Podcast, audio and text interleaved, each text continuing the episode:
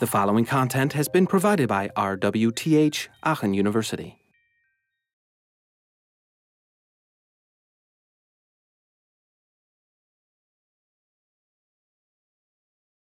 Another uh, kind of analogy we can have, we we first talked about the spatial analogies for good mappings, and now we're on to the second type, uh, perceptual analogies.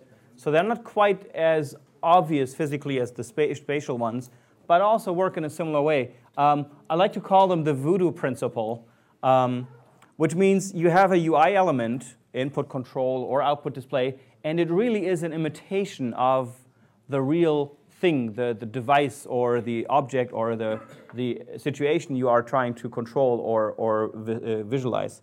Uh, an example taken from, from the book, um, uh, from Norman's book, is this car seat in a control in a Mercedes car, uh, where you basically in the door you have this tiny little car seat modeled, and you can actually push on the various parts of the car seat to move it in the direction that you want your car seat to move.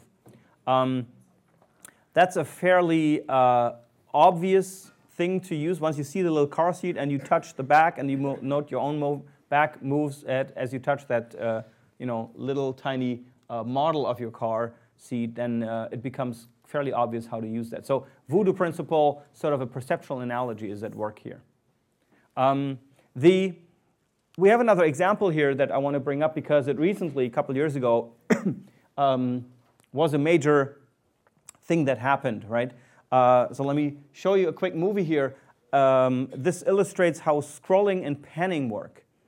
Um, and you're all, all aware of these things, right? Here we're moving a scroll bar up and down, obviously, uh, very easy. We move a scroll bar right and left, and everybody knows what's supposed to happen, right, with the scroll bar. Now, uh, if you take, on the other hand, um, panning, uh, this is the panning interaction. Again, we have a picture here of, uh, uh, of the same content. We have got a little hand, and we move the content around with panning. So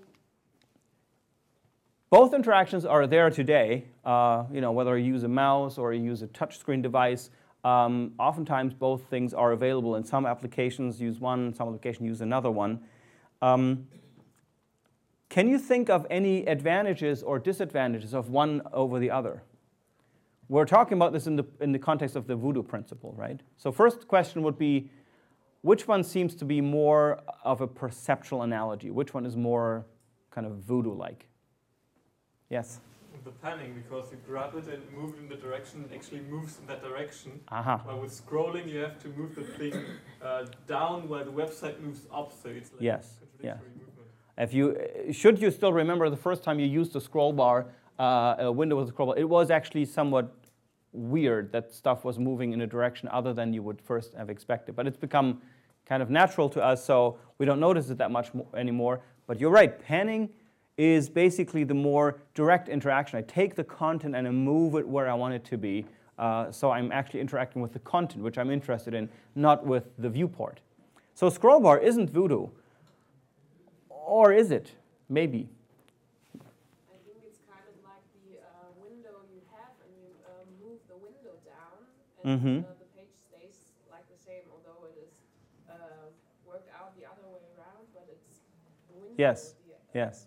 So, so the model of thinking about those scroll bars as sort of a viewport that I'm moving over my content, once you think about it that way, uh, then the scroll bars make a lot more sense too. Um, and while panning still is sort of the more direct voodoo principle because I'm interacting with the content as opposed to the viewport over the content, um, there are two advantages of scroll bars over a panning interface. Can anybody think about those? What are things that panning doesn't support well that, that scroll bars do better? They indicate how much content is left. Exactly. And uh, so you can see from how big the scroll bar is and how big the area is that the scroll bar moves inside, um, how much content there is total, uh, in total to look at. Very, very early user interfaces, we'll see that when we go over the history of UIs later uh, in this class, um, didn't have that indication. They always had like a little sliding thing that was just a, a square, no matter how much content you were seeing, actually, for, with Windows and, and also the Mac, that was the case for quite a while. Um, but nowadays, you know, scroll bars indicate how much relatively I'm looking at. So that's an advantage that you don't have with panning. With panning, you don't know how much is there to come. What's another advantage of scroll bars? There's one more. Yeah? I think it's easier for reading long texts because Uh uh, huh. Why? you can go line for line. Okay. Yeah, you can move it. You can move line by line, so you can move a scroll bar slowly. Well, you could also pan slowly, right? But I think what there, there's something related. Ah, you move, but you still have a. Uh, there's it's possibly dangerous because you can uh, click on a link while you, you want to pan, but uh, you, you trigger a link that is on a website. That's a very good point that I actually hadn't even thought about in, in my list. But uh, panning actually overloads the interaction with the content with something. Now I have to distinguish from a technical point of view between a, a click and hold, so to say, or click and, and drag versus a simple tap. Uh, that's a very good point. Thank you um, for, for adding that. Uh, we should probably add that to our notes, Philip, um, as, as one of the, the differences. Other things, yeah. You scrolling, you see the uh, controls. With panning, you have to kind of guess that you have. Yes, visibility, right? Uh, anybody ever been at a website said like that's a crappy website I can't find you know it doesn't have the content I'm looking for and then you almost like accidentally panned it on your iPad you're like oh there's actually more stuff beneath that's become a very um, hip design these days just to put like a meaningless picture the, on, on, onto your iPad full screen and then you have to like remember that you have to swipe down to find more content right um, so that is while it's hip from a visibility standpoint, it's the worst ever, right? Because there's no indicator. And you know, just give this to your mom or your dad, and they'll be like, "Well, that's a pretty picture, darling, but what am I supposed to do here?" Right?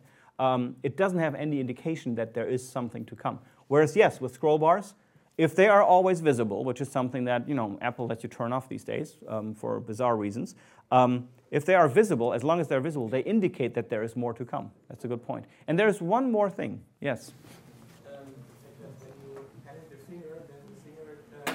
Uh, the screen and you don't see uh, your samples. Uh, Aha. Uh-huh. Yeah. So so you are similar to you know, you're interacting with the content. You might make wrong activations. You're also interfering with the content because it's on the content and it's in, in your way.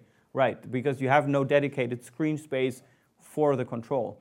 Uh, wonderful. All these things weren't in my list, but they're they're great comments. Uh, yes.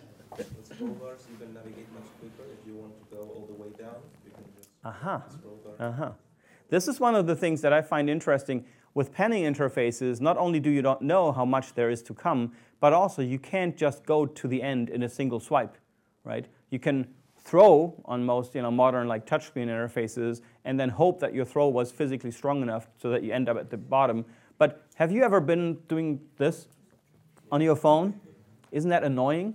Right? That's, that's the disadvantage of, of this more sort of direct manipulation interface. Okay, I'm, I'm glad you guys have, have all these insights on this. Um, that's a very good indicator. Good.